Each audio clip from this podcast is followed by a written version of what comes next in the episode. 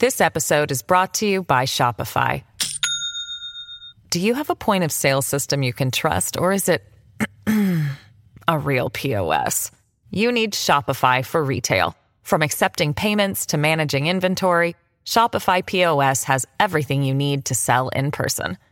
Go to shopify.com slash system, all lowercase, to take your retail business to the next level today. That's shopify.com slash system. Families have a lot going on. Let Olly help manage the mental load with new cognitive help supplements for everyone four and up, like delicious Lolly Focus Pops or Lolly Mellow Pops for kids. And for parents, try three new Brainy Chews to help you focus, chill out, or get energized. Find these cognitive health buddies for the whole fam at olly.com. That's O L L Y.com. These statements have not been evaluated by the Food and Drug Administration. This product is not intended to diagnose, treat, cure, or prevent any disease.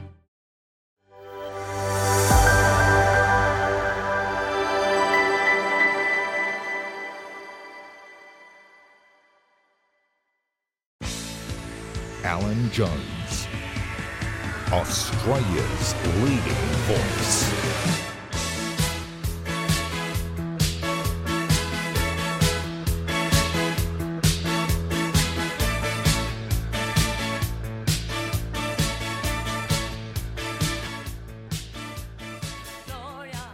Well, good evening and thank you for your company and thank you for being with us on ADH TV and tell all your friends and families everything is here where you are now watching tonight's program and all previous programs and editorials. And of course, everything is on the website, adh.tv, and you can watch it when it suits you. We try here to be a beacon of common sense and we'll continue the charge tonight. I'll shortly have something to say about the crisis being ignored by the Albanese government, foot and mouth disease. I'll also talk to Daniel Wild from the Institute of Public Affairs with an exclusive poll. The Australian public are not in favour of the demonisation of coal. I'll also have something to say on last night's magnificent win by Queensland in the state of origin. Yes, and Nick Kyrgios. And the big rugby match at the Sydney Cricket Ground on Saturday, Australia v England. The latest also on Sri Lanka. And I'll talk to Lord Jeffrey Archer, formerly Deputy Chairman of the Conservative Party in Britain. We've been friends for years, so I guess He'll have another shot at me, as he always does, but I've got plenty to fire back. And we'll get an update on the Conservative Party leadership. The, this morning, our time, two of the final eight were eliminated. My final editorial for the week will highlight the fact that the energy crisis worsens and the Albanese government is not speaking for the majority of Australians. All that and a little bit more coming up, including my view that the government's absence overseas is a slap in the face to Australians confronting crises every day. Don't forget, we're also interested in your views as well. Email me, Alan Jones at adh.tv. Alan Jones at adh.tv. This episode is brought to you by Shopify. Do you have a point of sale system you can trust, or is it a real POS? You need Shopify for retail. From accepting payments to managing inventory, Shopify POS has everything you need to sell in person. Go to shopify.com slash system, all lowercase, to take your retail business to the next level today. That's shopify.com slash system. Look, I'm not an alarmist, but I am a realist. The federal election was on May 21, eight weeks ago on Saturday.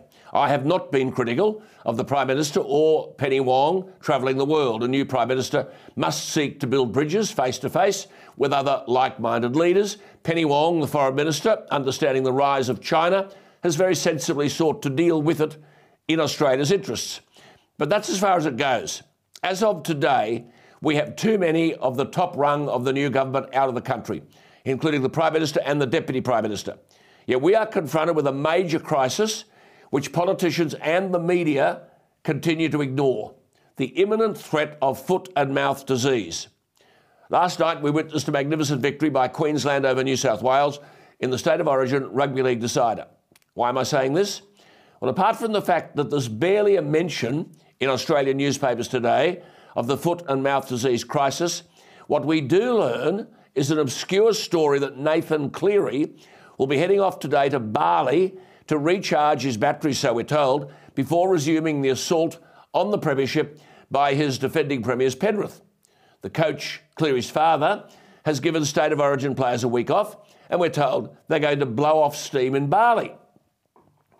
Has someone told these people that they could be carrying home a disease time bomb in their luggage?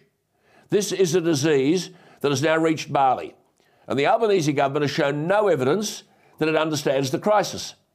The first case of foot and mouth disease in Bali was detected late last month. But there are reports that more than 300,000 animals across Indonesia have been affected. The disease affects cloven hoofed animals, that is, those with divided hoofs. So, for example, it doesn't affect horses, but it does infect human beings. Uh, sorry, it doesn't infect human beings, but the disease spreads rapidly amongst livestock, either as an airborne disease through contaminated food or through feces or even clothing. Now, I spoke to Barnaby Joyce about this last night on the program to try to raise the profile of this crisis. I highlighted the outbreak in Britain in 2001 which forced the destruction of more than 6 million pigs, cows, and sheep at a cost then of more than 8 billion pounds. But our agriculture industry is much bigger than that of the UK. Our beef industry alone is worth 20 billion a year. Let me say this again. If you talk to farmers in the UK today, as I have, all these years later, 21 years on, they can never forget the burning pits of animals being destroyed, the stench across the landscape, the immense distress that was caused and the ongoing pall over the entire farming industry.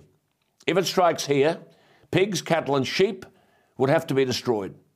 But this country is rife with feral pigs, feral goats, feral deer.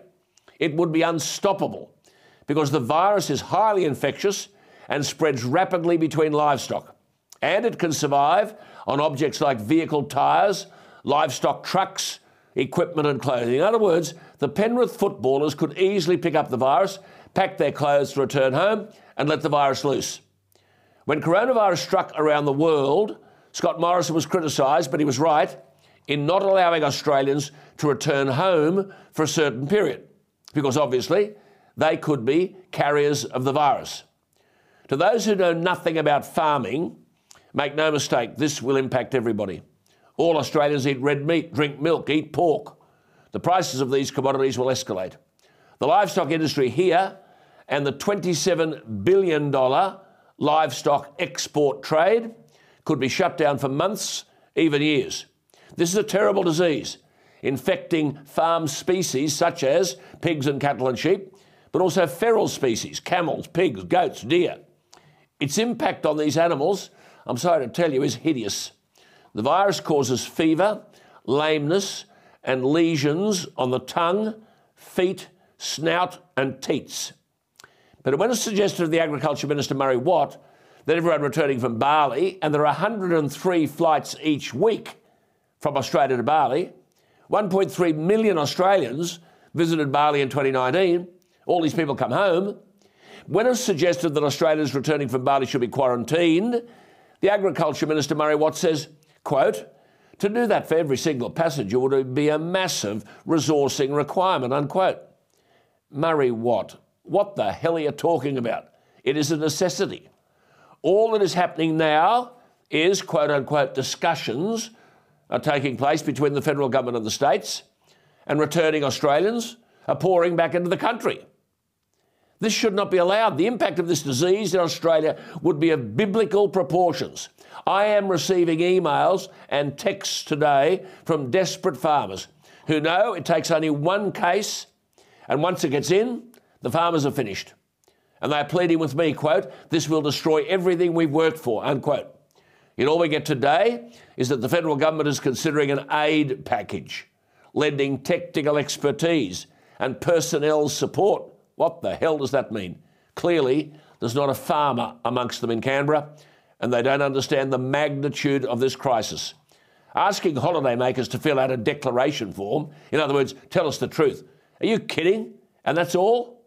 Now, I know it is difficult to contemplate, but two questions that need to be asked and answered immediately are these. One, should Australians wanting to return from Bali be allowed back in the country? Two, should Australians wanting to go to Bali be told they can't? Now, I know it sounds draconian, but the potential devastation of this disease is beyond straightforward contemplation.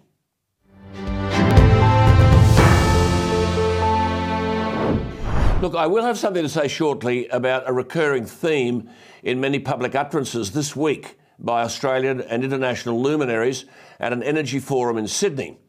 We need to continue to remember that 67.2% of the Australian voting public did not vote for the Labor Party. But they're making pronouncements on energy policy as if they were endowed with biblical truth. Yet poll after poll reveals that they're out of step with mainstream Australia. Daniel Wild, the Deputy Executive Director at the Institute of Public Affairs, will join me in just a moment because the Institute has conducted an authoritative poll of 1,000 Australians. Now, data for this poll was collected by the marketing research firm Dynata. They are the world's largest first party data company with a global reach of nearly 70 million consumers and business professionals. So it's pretty credible. And 1,000 Australians were asked simply, quote, should Australia build new coal fired power stations to ensure families have reliable and affordable electricity all year round? Well, let's get an answer. And Daniel joins me. Daniel, thank you again for being with us. Uh, politicians might demonise coal as an energy source, but not the electorate. No, that's right, Alan. Lovely to be with you again. And the results of that poll were 55% of Australians agreed that we should be building new coal fired power stations to have reliable and affordable uh, energy all year round. And that's a very significant result because don't forget, over many, many years, practically every single major institution of our society uh, has been demonising coal, whether it's the media, whether it's big business, whether it's the banks, even the Minerals Council of Australia and the other industry groups that are notionally supposed to be in favour of coal and in favour of the resources sector have been demonising the very valuable uh, resource for many years. But Australians are seeing through this. What we know is that real Australians understand that you can't have a 21st century economy and society like Australia's without having 24 7 baseload power, which you can only get from coal. Now, what we know is under the policy of net zero emissions, at least 20% of Australia's electricity supply will be taken off the grid as six more coal fired power stations uh, will closed down, such as Eraring in the Hunter Valley. Uh, but Australians do not want this. This is a very clear signal that they want more coal fired power stations and not to proceed with the policy of net zero, which is taking yes. coal off. And of course, uh, the part of the demonisation of coal fired power is the fact that, oh, well, the plants have all broken down. Well, of course, if you've got an old car, it will break down. But why would anyone invest in a new, brand new coal fired power station when the bias is always towards renewables and this demonisation goes on? But around the world, world, there are 345 high efficiency, low emission coal fired power stations being built, many of them using our coal. Daniel, if you take the results by gender, these are very interesting. 54% of males agreed, only 26% totally disagreed. There is a proportion, 20% neither agreed or disagreed, but females, 55% totally agree, only 22% disagreed and 23% neither agreed nor disagreed. The age group distribution is interesting, isn't it? There's no evidence there, is there, Daniel, of the demonisation of coal. They've, they haven't swallowed all this propaganda. What about the 18 to 24s? Well, you're right, Alan. The 18 to 24s, 49% said that they agree that we should have more coal, which is almost double those who, who oppose having more coal-fired power stations. And I think this is really significant. Don't forget, this is a cohort of Australians that have gone through school, and many of whom are currently at university. They've been subject to uh, this, what can only be fairly described as propaganda as it relates to coal, as it relates to uh, climate change, and one in two of them can still see through it and they can still understand the critical importance of uh, coal fired power. And this should give us all hope. What it shows is that our message is getting out there. Yep. Um, and uh, it's important to remember that the young, the next generation is not lost. They are open to our message and they understand the importance of, of coal fired power. So, the key point I'd make, Alan, quite simply is support for new coal fired power stations is widespread across the community. Right. Real Australians can Definitely. see through the inner city woke Definitely. media. And that, absolutely. Now, you take the 25 to 54 age group, 62% totally agree. Only 17% disagree. That's staggering figures. I mean, it means that the Albanese government, with its 32.8% at the polls, is completely out of step with mainstream Australia.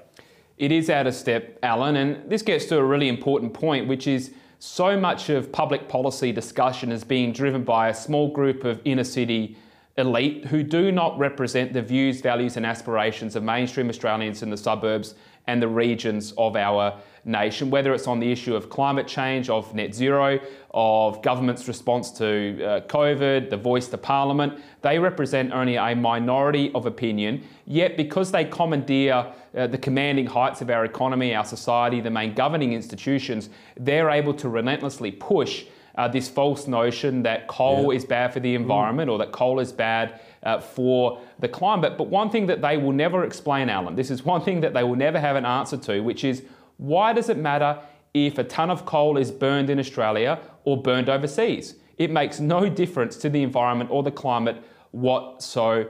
Absolutely. But of course, the Teals would have you believe that, well, they want it to be 60%, mm. not 43 or 60. But I've made the point this week, uh, Daniel, not one of the Teal candidates won a primary vote. Not one of them. It's only the preferential voting system that's put them in the parliament. So the notion that they command this extraordinary support is a complete furphy. Just given all the propaganda, though, these are extraordinary figures. Now, 57% of New South Wales respondents totally agree. Only 21% disagree. 67% of Queensland respondents totally agree. Only 20% disagree. South Australia, 50% totally agree. Only 24% disagree.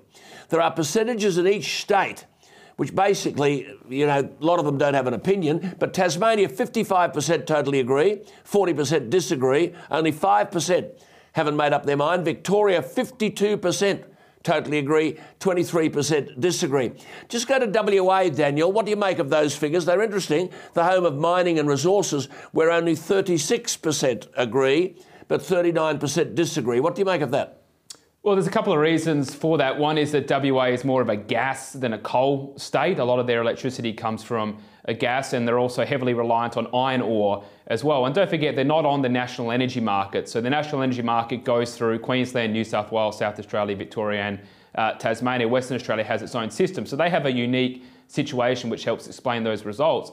But as you identify, every other state uh, a majority of, of residents of those states believe we should have more coal fired power stations. And the reason for that is they know what's coming. They know that the price hikes that we've already seen, the supply crisis that we are experiencing, is just the beginning of Australia's great energy crisis. They go home and they see their bills going up. Yeah, They're yeah. concerned about what is happening. They know that their electricity price is going up. They know that the cost of operating a small business is going up. They feel this in their bones, and that's why they know that we need more coal on the grid so we have more reliable and affordable electricity coming into homes and businesses. Brilliant, absolutely. Just have a look at metropolitan Australians, for example. They're not represented by the Teals. 51% agree and 25% disagree. Metropolitan. Regional, 63% agree. We need more coal fired power stations. Only 21% disagree. Daniel, surely this shows that the persistent, repetitive, and to me anyway, the boring demonisation of coal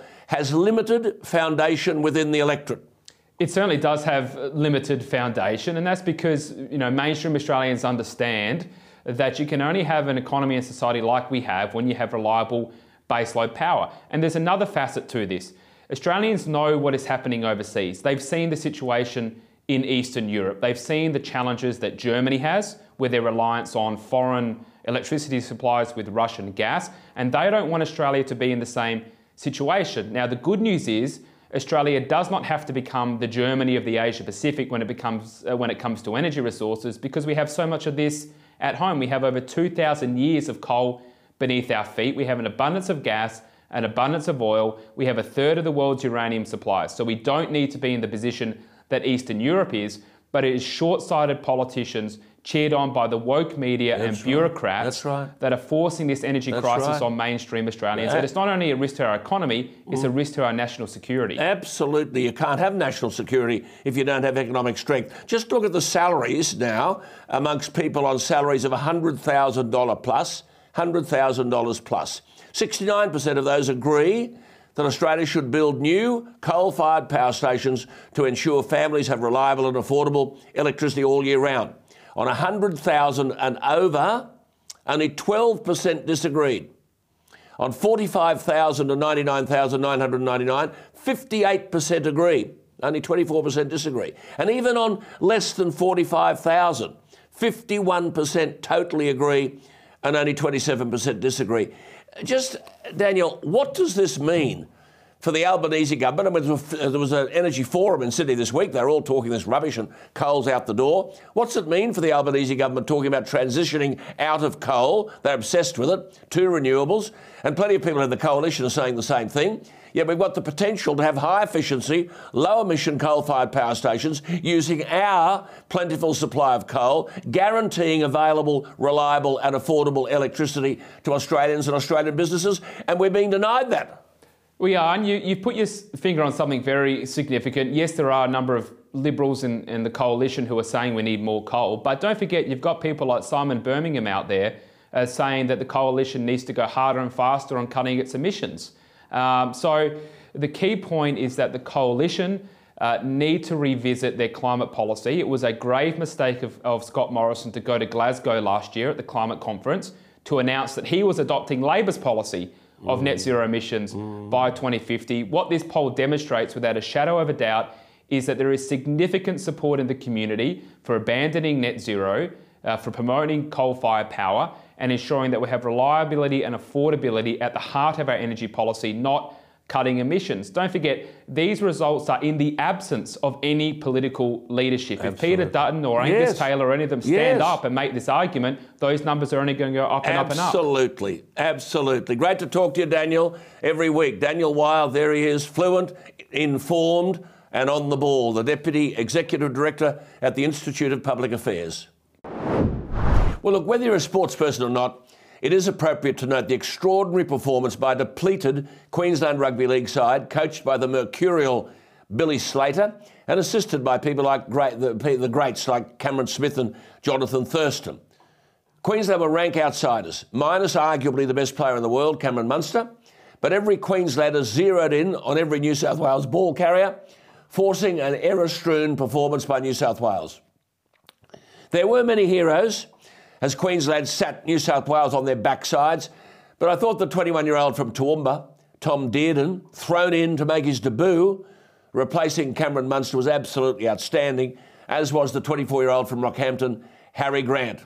I'll tell you what, they turn them up in Queensland and they deliver. Some soul searching is going to have to be done in New South Wales to Nick Kyrgios.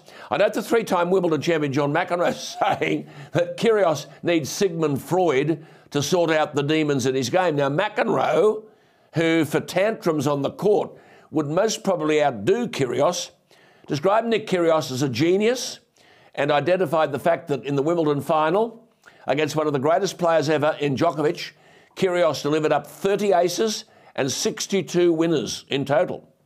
Said McEnroe, it's unbelievable. He moves the needle for us in tennis. We need this big time, but we don't need him to try half the time. Interesting comments by McEnroe. When he, pardon me, when he said of Kyrgios, he's a good kid. The players like him. He's well liked in the locker room. He does a lot of charity work. But as McEnroe added, how do you think his box feels when he's screaming at them? They are the people that love him most. There you are, Nick Kyrgios. Now, big rugby test on Saturday, the decider, Australia v England, at one of the great sporting theatres of the world, the Sydney Cricket Ground. This will be a real test for a depleted Wallaby side, though to his credit, the coach, Dave Rennie, is offering no excuses. But there'll be plenty of Australians hoping to take the scalp of Eddie Jones and his England outfit. But there are genuine worries in the world of Australian rugby. In the Oceania Rugby Under 20 Championship, played on the Sunshine Coast, the junior Wallabies were thrashed by the All Blacks, down 40 0 at half time. Full time score 69 12 to the All Blacks. We were also beaten by Argentina. If that's a window into our rugby future, things are bleak. Now, on Sri Lanka, the political robbers and cowards who've raped the country have now taken off.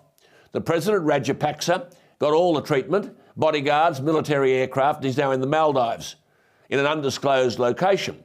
but under police escort, left the country rather than face the music. And what are police doing?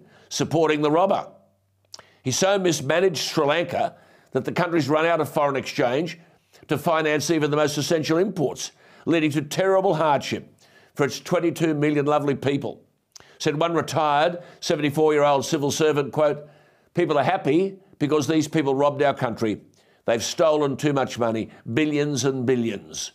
But the 74 year old held out little hope for an immediate improvement, saying, How are people going to run the country without money?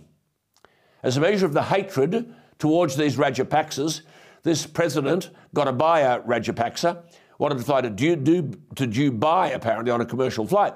But staff at the Bandaranaike International Airport withdrew from VIP services and insisted that Rajapaksa go through the public counters. Well, of course, the cowards that they are, they didn't want to risk public reaction, so the military looked after them. And with all the trappings, they've now landed in the Maldives.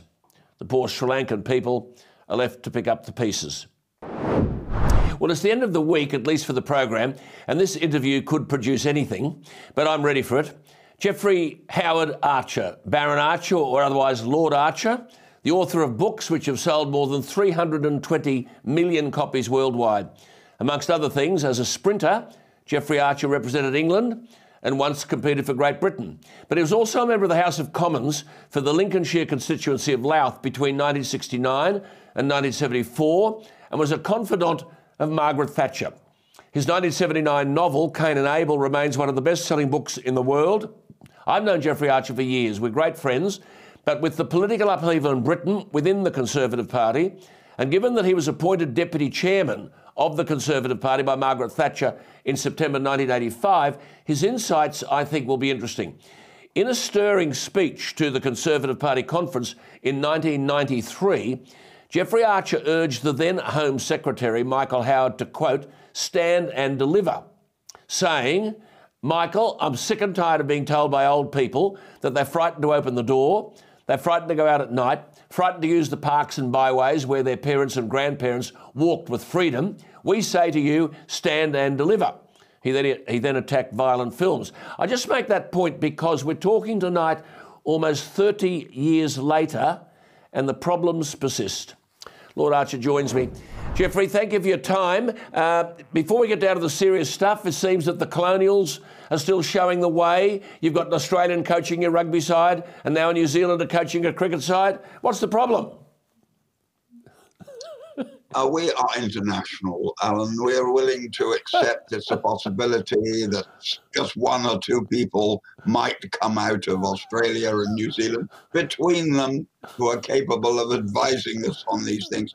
No, I think in the case of the, uh, I mean, Mr. Jones has been having a lot of trouble with the team. We're one all, as you know.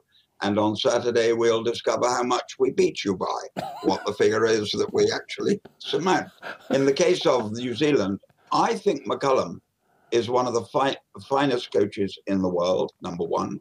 I also think, looking back, Alan, he was one of the finest captains and players I remember in my lifetime. Hmm. There you he's are. a, he's a, he's a first class man. What did you think? What did you think about Nick Kyrgios? I am old fashioned. I'm I'm even older than you. I still think good manners Yeah, no. are not a Yeah. bad thing. Yeah, not on the I hallowed. like my yeah, mm. on, on the hallowed centre court. I prefer I prefer that is you're quite right. That is that is the greatest place to play tennis on earth. Absolutely. Kindly treat it as such. I agree. Well done. Let's get serious. You've got many fans here, so just a quick one on what is the latest on the writing front. Well, the new book comes out in September, and what I hope will fascinate the. I, I've waited 25 years uh, to write a book about Princess Diana, uh, having known her and worked with her. I've waited 25 years because I thought it was my responsibility not to reveal things, secrets, and things that happened. Uh, so the new book, Next in Line, which comes out in September, takes William Warwick to the next stage, and he's in charge of royalty protection. But the, Ross Hogan, his number two, is in charge of Princess Diana. Amazing. You're amazing. Just tell quickly, my viewers, you still do this in longhand. How many drafts? Still do. Uh, every word is written in longhand. And this morning, between six and eight, I was working on the 14th draft. I wish there was a shortcut, Alan. And I'm sure brighter, younger people than me know about shortcuts. But I'm afraid for me, Amazing. I still have to put in the hard work, which is something, dare I say, you've never been frightened of. Thank you very much for saying that. I tell my viewers, Cain and Abel has sold more than 32 million copies. Not so long ago, I just make this point. Jeffrey and I went to Jeffrey's quote unquote favourite restaurant on the embankment in London. Very popular, he told me. So away we went. We were the only two people there, and I couldn't understand a word on the menu, and I couldn't find anything, anything that I might like. Please tell me you're not still going there. It's closed, Alan. Oh, no, no doubt. I've no doubt. Listen, Boris Johnson, the bloke won the support of 14 million in an election three years ago, a majority of 80 seats. Is what has happened to him the ultimate revenge by the Remainers? Um, no, it is not. He isn't by nature a prime minister. Do you know the big difference between you and him? And you could have been prime minister of your country. The big difference between you and him is detail. He doesn't like red boxes. He hmm. doesn't like going into great detail. And he has, because of that wonderful brain of his, he'll say something mercurial and then regret it two weeks later because the opposition will pick up that sentence and throw it back at him. I think, sorry about this. I think he he has many great gifts, but having worked with Margaret Thatcher for 11 years, I will tell you what she cared about most was detail. And if she said anything, she was always aware it was on the record. I, I just have been telling my viewers that 95% of the Labor Party are Remainers and 75% of the Parliament. Um, if Boris is going to stay on to the next election in 2005, do British Prime Ministers come back? Winston Churchill did. No, uh, Winston Churchill did. You're correct. Those days have gone. Though interestingly, interestingly, our former prime minister, prime minister is sitting on the back benches, and I think she will come back. Boris, no. I think Boris will leave the house, do write a book, which will make millions. Will do this the tour circuit.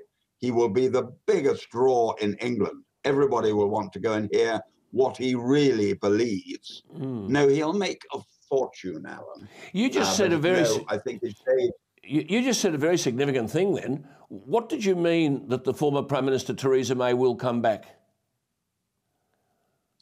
she will stand at the next election. She will never come back in office, but she will do that very unusual thing. She will return to the House of Commons and she will sit on the back benches. She is, it's her whole life, Alan. She has nothing else. So she will, Boris won't. Right. Now, tonight, this morning, our time, or yesterday afternoon, your time, uh, there was a vote, the first of the votes uh, by, for the eight candidates, the Parliamentary Party, 358 of them, a massive 358 MPs cramming into a humid corridor at Parliament House on Wednesday afternoon to line up and cast their ballots. As I've already said earlier, Rishi Sunak on top, and then Penny Mordaunt, and then Liz Truss. Do you see any of the other three? They're very good candidates, uh, Kemi Badenoch, Suella Braverman, and Tom Tugendhat. Do you see them finishing in the top two? No, the top two will be uh, definitely Sunak, and I think, uh, I think Penny Mordaunt. Yes, I and that. when it goes to the country, Yes. when it is take, you see, the first vote is in the House. They select the two they want. The two they want then go round the country and are voted for by the people, which I was responsible for, as you pointed out in a speech I made in uh, at the party conference. I said, "Let the people decide." And we now do decide. Everybody gets a vote. Now, I am told by people in the know, Alan, that when it comes to the two of them on the circuit, she is showing in the polls, hold your breath, 72% Yes. against 27. Yes. So she will probably be Britain's next prime minister. Penny Mordaunt. Penny Mordaunt. Yes, I, I, I'm not Nostradamus, but I said about four weeks ago I thought that Sunak and Mordaunt would be the two. She's very well credentialed. Ah. Uh, She's very well credentialed. Just with the 1922 committee, is there a problem here that if you can get rid of a prime minister who's won a thumping majority, which future Conservative prime minister is safe? no future Conservative Prime Minister is safe. We live in a new world, Alan. The days when you selected someone like Margaret, who did 11 years, have gone. If they get cross with you, you've got TikTok, you've got social media, you've got Alan Jones. They can grumble away and do things, and you can remove a prime minister far more quickly than you could in the past.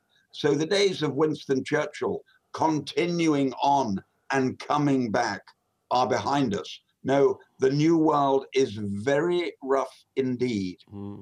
Our viewers will be really interested because you were very close to Margaret Thatcher. Comparing her now, we've had time to look at her compared to other leaders of the Western world. Where do you place her? Oh, she's up there as number one. I am prejudiced. I had the privilege of working with her for 11 years, and as you know, because you met her in my home, hmm. we became close friends afterwards, uh, right to her to her death. But no, that's a once in a lifetime, Alan. I mean, I saw your very great interview with her, and you will have a strong personal view yourself. They don't come that often, Alan. No, they don't. They don't. Just before you go, a final one the Queen. People here very interested. your pardon? People here very interested in the health of the Queen, and there's a lot of interest in the future of the monarchy and so on. Um, where do you see that? Well, I think Her Majesty is a lot fitter than people realize. She was out riding yesterday. so I think there's been a lot of speculation about her death, which is, I would say, to quote Mark Twain, premature. no, she looked, I saw her on television. She looked fantastic. Uh, and as you know, she's much admired in our country. Oh, yes. I understand the Australian position. I'm bound to say, obviously, I don't have a right to give an opinion on what the Australian people feel about the future of the monarchy. I know that Her Majesty would be absolutely broken-hearted if Australia went their own way and became a republic. But I, I am bound to say, I understand that they might, and I understand why they would. Uh, we must remember that Britain has had a great history, played a part in the history of the world. But those days are behind us. We're now a country that's fighting for survival like everyone else. And the world will move on. And people younger than us, Alan, and you're an old fogey, and I'm an old fogey. Times move on, and we have to learn to live with them. You, you grumpy old thing, have found it very hard to live with them. Well, Jeffrey, it's wonderful to talk to you, and we're going to talk to you again at the time of the book coming out because you've got a wonderful fan club here, and I hope I'll get to see you before then. But time being what it is, it's Yes, in, it's it's very it's very much in short supply. But that's a very interesting insight by Jeffrey Archer, uh, Lord Archer, who has said he believes that the two candidates which will go who will go to the membership are Ronnie Sunak, Sunak and Penny Mordaunt, and that in the electorate about 200,000 Conservative members will have a vote. And Jeffrey made the point that about 70% of them plus are in favour of this 49-year-old Penny Mordaunt, the first ever female defence Brit- uh, minister in Britain, and she's a Royal Naval reservist, an honorary commander. So a most impressive woman, and Jeffrey Archer thinks she will be the next British Prime Minister. Look, without pumping up our tyres here, I think my, I thank my viewers for writing to tell me that we are the last bastion of common sense. Nowhere is this more bought out than in the energy crisis, which lacks any kind of responsible debate. Your reaction to the interview with Professor Plimer this week confirms what we know And what do we know? Well, two things. One, any number of polls tell us that the climate change issue does not rank with the Australian people. I was looking last night at a Lowy Institute poll of, quote, the important issues facing Australia, unquote. Climate change was a distant sixth behind education, health, domestic violence, and the economy, amongst others.